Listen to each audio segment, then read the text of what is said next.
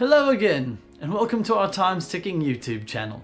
My name is Jake, as always, and today, me and this cup of tea will be discussing a vintage couple recently highlighted on the BBC. So, stick with us through our intro, and I think I'm gonna stick with my American accent today.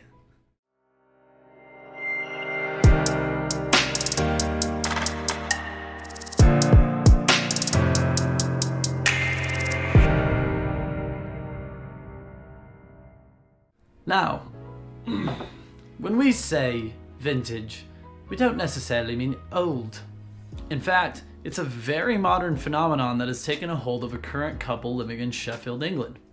Dean Turner and Linda Easton are so committed to their aesthetic that they even have a large home garden and an air raid siren involved in their living space. Whether it's hand ironing clothes or reading vintage newspapers, they both seem to keep their 40s lifestyle well held down. Mr. Turner looks especially dapper with a curled handlebar mustache and three-piece suit. On his vest, we hear at Times Ticking couldn't help but notice his pocket watch chain. Very fitting for the era. However, we did notice something that was a tad out of place with the horological aspect of his wardrobe. A countless number of men during the World War II era wore pocket watches in Britain. There was a lot of DIY and rationing going around, so it's very likely these men were carrying their father's watches, whether in the trenches or living at home.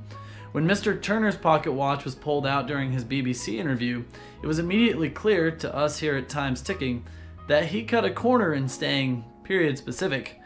He may correct us if we're wrong, but what he's carrying in his vest is nothing more than a modern quartz pocket watch. We froze the frame and checked it multiple times. Quartz is a technology for context which didn't emerge until the 1970s. There's no description of the brand or movement on Turner's watch. As well, the metalwork on the inside of the case looks very recent.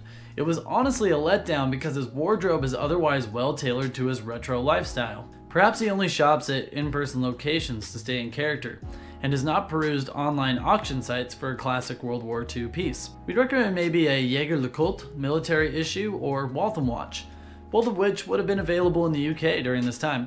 Overall, Mr. Turner and his wife Linda do a great job of recreating a very specific time in both British slash world history. They both cite their countrymen pulling together despite widespread war, reinforcing the national identity during that time. It may be a bit of a golden age type of thinking for such a bleak time in world history. However, it also makes for a great news story. Hopefully Mr. Turner updates the pocket watch aspect of his wardrobe. If you cannot find an era-specific pocket watch in a shop, perhaps you can break character long enough to check Etsy, eBay, and the like. Simple searches for World War II British pocket watches can make the find much easier, no matter what time period one is trying to live in. And what if that watch is in disrepair upon purchase? Well, there are still mechanically inclined watch and clock repair specialists that can get the job done.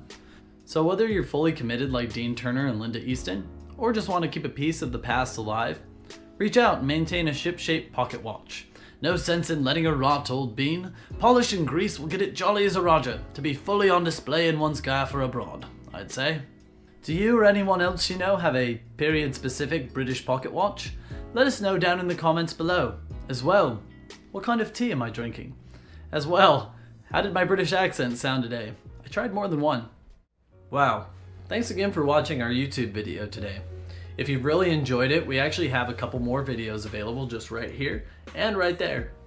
On top of that, our entire channel is at your disposal, and if you subscribe by clicking the link that's right next to me, we'll give you the latest update on our most recent videos. So, thanks again for watching, and we hope to see you again.